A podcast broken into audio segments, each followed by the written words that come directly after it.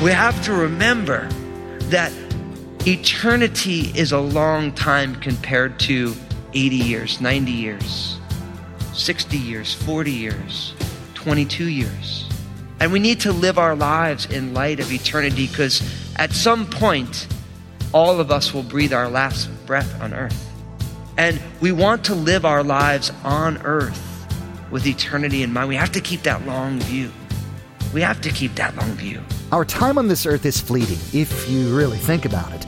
We may be given a long life by the world's standards, but when compared to eternity, it's only a moment.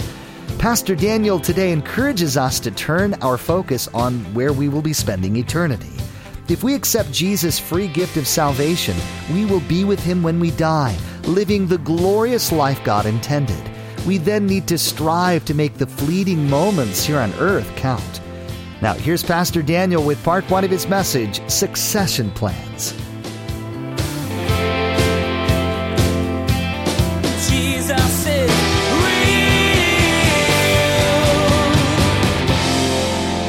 Open up in your Bibles to the book of Numbers, chapter 27. Numbers, chapter 27, as we continue our study here through the book of Numbers.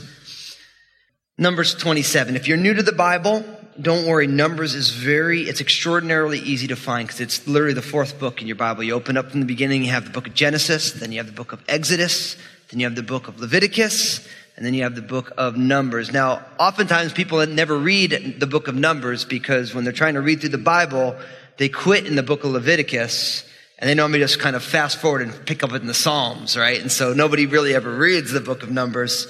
But the book of Numbers is an important book. Literally, it covers 38 years in the life of the children of Israel from the time that they left Egypt before they entered the promised land. And we're calling this our final series in the book of Numbers. We're calling it preparation because with this last section of the book of Numbers and the entire book of Deuteronomy, all of this takes place over the span of about a month right before the children of Israel are actually going to enter the promised land, which happens in the book of Joshua.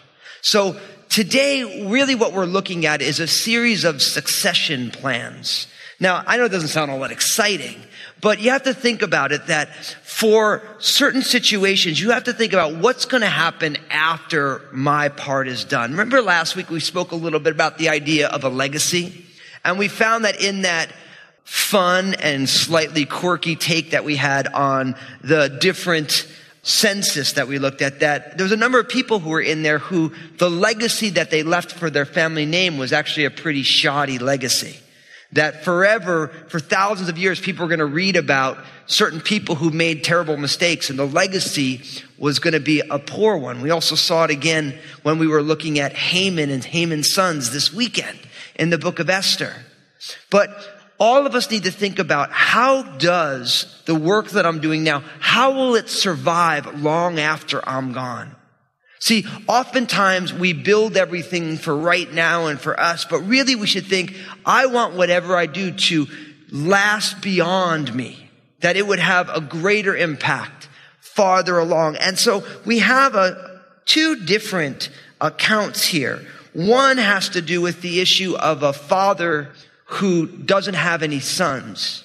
And so what happens to his land when he only has daughters? And I'll explain that. And maybe the more important part in this chapter is that Moses is also concerned about who is going to be his successor in leading the children of Israel. So let's jump on in. Numbers chapter 27, picking up in verse 1, it says this. Then came the daughters of Zelophehad, the son of I'm not kidding, Hepher, the son of Gilead, the son of Machir, the son of Manasseh, from the families of Manasseh, the son of Joseph. And these were the names of his daughters. Mahlah, Noah, Hagla, Milcah, Tirzah. And they stood before Moses, before Eleazar the priest, and before the leaders and all the congregation by the doorway of the tabernacle of meeting, saying, Our father died in the wilderness, but he was not in the company of those who gathered together against the Lord, in company with Korah. But he died in his own sin, and he had no sons. Why should the name of our father be removed from among his family because he had no son? Give us a possession among our father's brother. So Moses brought their case before the Lord. Now, it's interesting because in chapter 26, we get the census. We find out these are all the people who are going to be going into the promised land. But in the midst of this, and remember we talked about this, that in that culture, it was a patriarchal society. And so the father was the head of the home, right? And then when the father passed away, the next oldest son assumed that place of headship in his family. Now, you would imagine that if a family didn't have any sons, then what happens? Because in that culture, women were not allowed to own land. They did not work outside of the home. And really, you all realize that that's a modern invention of the idea of women working outside of their homes, that it's only been in about the last 50 years that that became something that was commonplace. And so what happens to the family of a man who doesn't have any sons? Right now, I know it kind of seems archaic for us to even talk about this, but we have to realize this is going on now, what would be 4,000 years ago or 3,500 years ago. So, you know, it's a long time ago. So the culture was different. And so what is interesting is that we find out that it's the daughters of this man, Zelophehad, and he's from the family of Manasseh of the tribe of Joseph right? And so what we find out is that they come to Moses, they come to Eleazar, who's the priest, and before all the leaders of the congregation at the tabernacle of meeting. So listen, all the elders of the children of Israel there, and they pretty much ask, our father died in the wilderness. Is his name going to be blotted out from amongst the people because he had no son? So What's interesting for us is that with both chapter 26 and 27, we're reminded that a whole generation has been lost in the wilderness. Like the only two people who are going to walk into the promised land from those who walked out of Egypt were Joshua and Caleb. And right now, the only ones who are left alive is Joshua, Caleb, and Moses is still there. But we're going to see that Moses, at the end of the book of Deuteronomy, is going to go the way of all the earth and go home to be with the Lord. And so we're reminded now because they come, they say, look, our father died in the wilderness. But notice they make the point that he died in his own sins. He did not die in the rebellion of Korah. So it's interesting that that phrase that he died in his own sins. Because we always have to remember that death comes to humanity because of sin. And we always struggle with death. Anybody who's been confronted with it, no matter what the circumstances, whether somebody's lived a beautiful long life, like our dear sister Ruby, who went home to be with the Lord. I mean, Ruby was in her mid 90s. And I mean, when I first got here to Crossroads, Ruby was one of the first gals I met, and Ruby always had a word of encouragement for me, thanking me for being her pastor. And I'm just like, man, and Ruby grew up as, as a Christian. And she went home to be with the Lord and she was ready. She would tell me, she's like, Pastor Daniel, I can't wait to be home with my Jesus. You know, or we have situations where people die way too young. Whatever the circumstances of death are, the root cause of death is sin. And because the wages of sin is death, death happens because sin happens. And that's exactly what happened. You go all the way back to the book of Genesis when God told Adam and Eve, do not eat of the tree of the knowledge of good and evil, because if you eat of it, what will happen? You will surely die. No, no, they didn't die right in the moment that they ate it, but they did ultimately die. And so death happens because of sin. That's why it happens. And if you literally look at how long people lived from the time of Adam. It steadily went down right up until the Industrial Revolution when medicine, I mean, people were living 30, 40 years on average. And then with the advent of the Industrial Revolution and science, now we're able to lengthen life, right? And recently, steadily, the average age of people is getting a little bit bigger and a little bit bigger. But the reason death happens is because of sin. And they're saying, look, our dad wasn't involved in the rebellion of Korah, but he did die in his own sins nonetheless. And I don't want to be morbid, and those of you who know me know that I'm not given to being negative, but if you read the writings, historical writings of Christians, especially in generations past, one of the main disciplines that people used to grow spiritually was to contemplate eternity, not just the amount of time we have here. To think about there's going to come a day when I'm going to leave this life and I'm going to go home to be with the Lord. And I wonder for us if we need to reinstitute that type of thinking.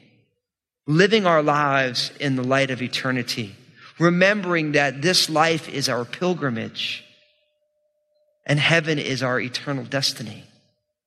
Because oftentimes when we get earthbound in our heart, we become earthbound in our motives.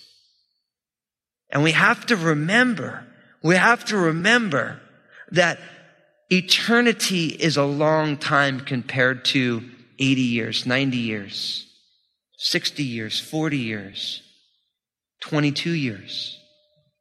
And we need to live our lives in light of eternity because at some point, all of us will breathe our last breath on earth. And we want to live our lives on earth with eternity in mind. We have to keep that long view. We have to keep that long view. And to quote William Wallace from Braveheart, you guys remember that movie? All men die, but what? Not all men truly live. And isn't that true? And Jesus said, I've come that they might have life and that they might have it more abundantly. So, in this case, these daughters come, their father died because that's what happens. And literally their request, their request is, why should the name of our father be removed from among the family because he had no son? Give us a possession among our father's brothers. It's an interesting request, right? And notice how Moses gets at answering this request. Look what it says in verse 5. So Moses brought their case where? Before the Lord. True wisdom is not the best wisdom that we can find in our books, unless it's the Word of God. See, God is infinitely wise. God is the, He's the Alpha and the Omega because the beginning and the end is the eternal presence for God. God sees everything, knows everything, understands how everything works. And oftentimes we limit ourselves and we limit the counsel we give because we give counsel before actually seeking the Lord. We don't say, God, what are you doing? We say, this is what you should do. But Moses here proves to be a great godly leader because this question comes in. It's the first time we have what happens when a father dies without sons? What happens to their land? What happens to their name amongst the people? And so Moses doesn't know the answer, so he takes it to the Lord. And look what it says in verse 6. It says, And the Lord spoke to Moses. Ah, I love that. Moses brought something to the Lord, and then the Lord spoke. When was the last time you left a question with God and said, God, what do I do here? And you stop to listen. We live in a hectic world, don't we? Like, it's all like everything's happening. And in a lot of ways, our approach to prayer would be the equivalent of this. Imagine you just, you feel totally lousy. I mean, your stomach's not good, your throat's not good, your eyes are bloodshot, you got a runny nose, and you're like, man, finally, you're like, I've taken everything I can get over the counter. I need to go see my doctor. And you go and you go, doc, man, just feel terrible. My stomach hurts. My eyes are red and itchy and I got booger, all sorts of boogers, you know, and it's just like, and you're, I'm hacking and I, Lord, and doc, I just feel lousy. Okay. Thanks so much. I'll see you later. Don't we pray that way sometimes? Where we tell God everything that's wrong and we don't ever say, what do we do? Like you just give God all the symptoms and you don't ever wait to say, God, do you have something for me? There's something I want to learn. Now, we always have to remember, and I was sharing with some sisters before the service, that prayer is all about relationship. It's not just about getting the answer. It's about God wants to have a relationship with you. And you know, and I know that relationships grow. Intimacy grows in communication over time. The people who you have the closest friendships or relationships with, they're the people who you've had the most communication with for the longest amount of time. That's how relationships grow. And so prayer is not just about, Lord, this is what I need and this is what I need. It's about God wanting to have a relationship with us and wanting to communicate with us, us with Him and Him with us. And we call that prayer. That's what it is. It's talking with God and receiving from God and learning from God and sharing our lives with God and letting God share His life back with us. And so people all the time say, well, I asked God and He didn't answer. I'm like, well, just keep talking to Him. Because what you find when you pray is the answer is superfluous because it's all about a relationship. Oftentimes we go to God with a prayer and God actually wants to reveal all sorts of other things to us. Our immediate need becomes the context for God to impart the life of Jesus into our own hearts. So when you pray, don't neglect listening. Don't neglect silence so that God can speak. Because the Bible says that God wasn't in the whirlwind and he wasn't in the lightning. God spoke to the prophet Elijah in what? A still small voice. Now, you know what the problem is with a still small voice?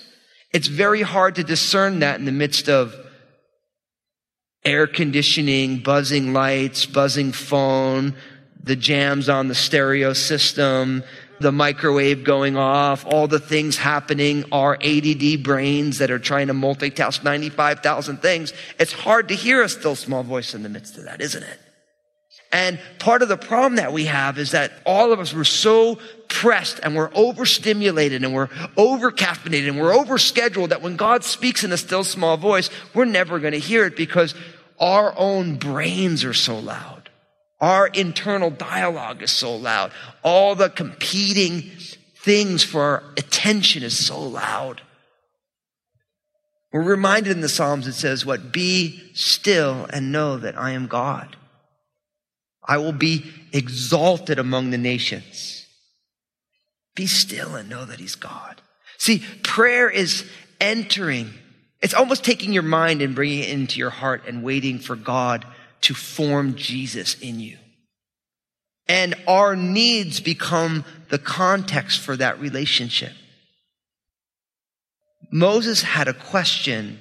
He brought it to the Lord, and then we find the Lord spoke to Moses. Notice what it says, verse 7. The daughters of Zelophehad Speak what is right. You shall surely give them a possession of inheritance among their father's brothers and cause the inheritance of their father to pass to them. And you shall speak to the children of Israel saying, if a man dies and has no son, then you shall cause his inheritance to pass to his daughter. If he has no daughter, then you shall give the inheritance to his brothers. If he has no brothers, then you shall give his inheritance to his father's brothers. And if his father has no brothers, you shall give his inheritance to the relative closest to him in his family, and he shall possess. And it shall be to the children of Israel a statute of judgment, just as the Lord commanded Moses. So you see that because of the bewildering situation, now Moses goes to the Lord, and now we find out that these daughters are correct. He says they're right. And then we have this, all this succession planning. Because unlike today, like today we can just buy property, right? If you could afford it, of course, right? Or if you can finance it. You can go and you can say, hey, I want that lot right there and that thing with, you know, when they were going into the promised land, they were going to be given land by tribe that it would be an equitable amount. Larger tribes would get more land, smaller tribes would get less land, but everyone would have the same amount of land. And when a father passed away, that land went to their children, to the sons. But now we find if they don't have a son, it goes to the daughter, right? And then he goes on to say that if it doesn't go to the daughter, with no son, it goes to the daughter. And then if he has no daughter, then it should go to his brother. So it stays within the family. So the daughters, if there's no son, the daughters get it. If there's no son or daughter, then the brothers get it, right? Notice verse 10. If he has no brothers, then you shall give his inheritance to his father's brothers. And if his father has no brothers, then you shall give the inheritance to the relative closest in his family. So there is succession. It goes to the son primarily. If not the son, then the daughter. If not the daughter, then the brothers. If not the brother, then next of kin, and then the next of relatives. So really the idea is it all stays within the family. And notice in verse 11, we find out that this becomes a statute of judgment for the nation. Like this is the way property is meant to go from father downward. And what's interesting about this is that allowing daughters to inherit when there was no sons in the family, it also creates other sets of problems because when they married, they would take their husband's name and go to his land. And so when you get to chapter 36 in the book of Numbers, we're going to get some of these other things because again, when a woman married, then she went to live at her husband's house on their father's land. So in Numbers chapter 36, we're going to get more about this because what happens when the property goes to the daughters and then they marry? How does that all work for the family name? And so you really see how it goes. And I think what's fascinating also is that in this culture, the fact that the women were allotted property if there was no sons, that was actually unheard of. You will not find any ancient writings that would ever see the property go to the daughters. So don't miss that because it's so interesting in our culture as our culture has progressed. People always want to say, oh, you know, the Bible is so sexist and it's so patriarchal. And it's like, you can't really say that if you actually read it. Like people always say, oh yeah, Ephesians 5, you know, Paul's such a sexist. Wives, submit to your husbands. I always laugh when, like I literally start laughing hysterically when people say that stuff to me. And I'm like, okay, so let me get this straight. So Ephesians 5 is anti-woman, right? So, so it says wives, submit to your husbands, right? And they're like, yeah. I'm like, you know what it says the verse before that, right? And they're like, no. And I'm like, well, it says submit to one another in the love of Christ. So first Paul says we all have to submit to each other. Then the next verse says, wives, submit to your husbands. So do what I said before. And then you go two to three verses down, and what does it tell husbands to do? Die for your wives. Yeah, so sexist, right? I always say, would you rather submit or die? I mean, which, you choose one. Like, what are you going to choose? Like, okay, here's your option. I can either die or submit. I'll say, uh, submission, please. Right? It's like one's worse than the other.